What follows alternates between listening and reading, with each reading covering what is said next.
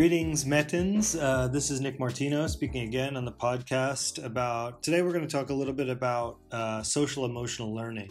In previous episodes of this podcast and on the blog, we've talked a lot about personalized learning. We've talked a lot about 21st century skills. We've talked about redefining excellence. Um, built into all three of those different uh, pieces is social emotional learning.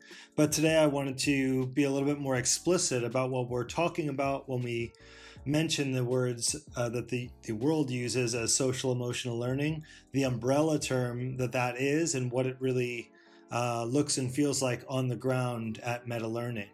Uh, so today we're going to talk more specifically about those important meta skills, um, about, really based around social emotional learning. So one organization that I always look to as a, uh, a guiding light in the uh, in the social emotional learning world is uh, it's called CASEL, the Collaborative for Academic, Social, and Emotional Learning. Um, and this organization has lots of great frameworks online and lots of great things to help anyone uh, better understand what social emotional learning is or how to implement it in their schools or their classroom. But they define this umbrella term uh, more or less as the, the skills we all need to handle ourselves, our relationships, and our work effectively and ethically. And so, again, this is kind of a, a, an umbrella, a broad term that really encompasses a few key areas of development that is really important for any learning to happen on top of. Uh, the first one being self management, so how we manage our emotions and our behaviors to achieve our goals. Uh, another area of this being self awareness, so that we're able to recognize our own emotions and our values, as well as our own strengths and challenges. So, this is another really important piece of meta learning, right? That we talked about in other podcasts. How do we personalize if we don't ever bring self awareness and self management into the learning space? Third area is social awareness, so showing understanding and empathy for others. And we've talked about this time and time again on the podcast about how our students are constantly working with mixed age learners, working with community members, working with adults, and working with their advisors and coaches to really develop all of those social skills.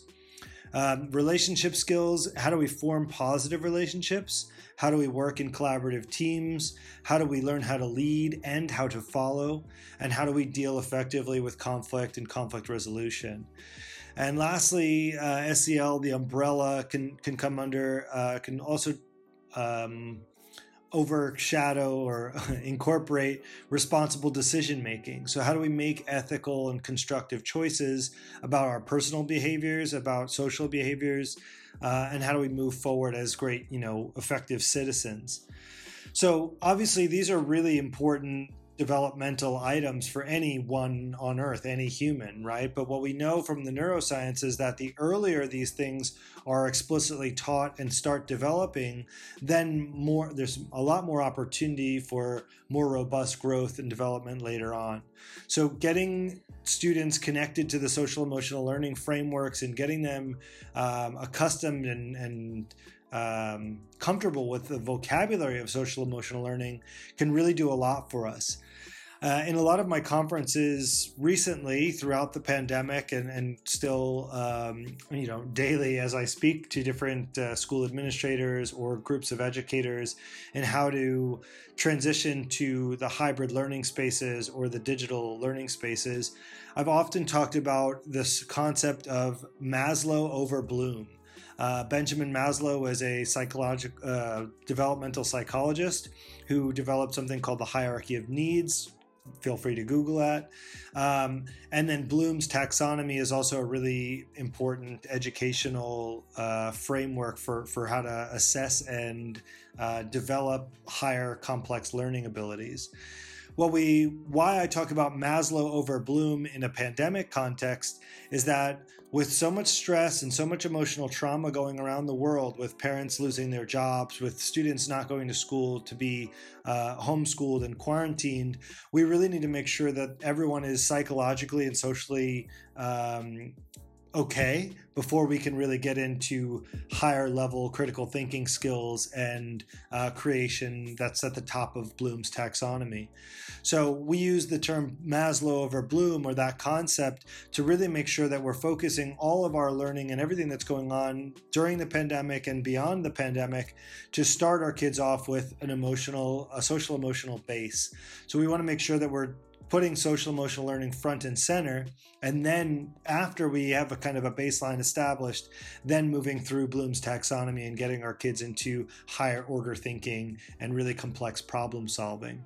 What we've learned through this whole pandemic is how um, how crazy the world is. There's an acronym um, that is VUCA, V U C A, that is a volatile, uncertain, ever changing, and ambiguous world.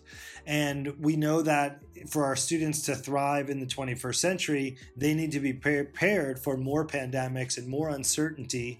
And that's what social emotional learning is able to provide. So, four ways that we use social emotional learning at Meta that I want to share with you all today. Uh, that is, you know, backed by research and and really um, is is with uh, you know in line with cutting edge science.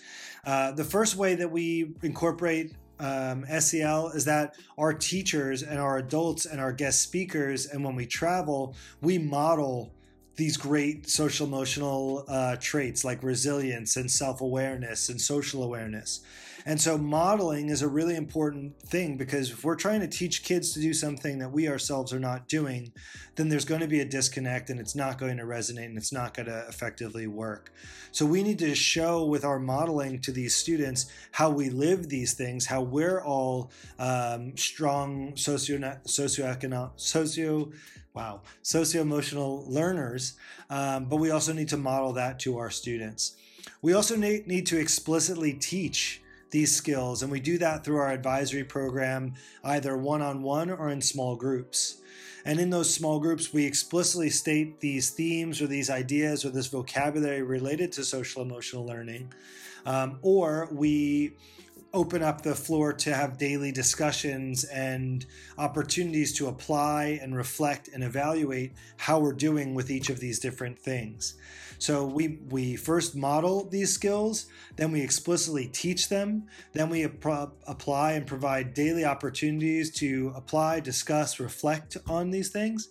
And then the fourth way that we use social emotional learning at Meta is we deeply intertwine it uh, with the projects that I've been talking about in all these other podcasts, these very authentic and very real world projects that are really the core of meta learning.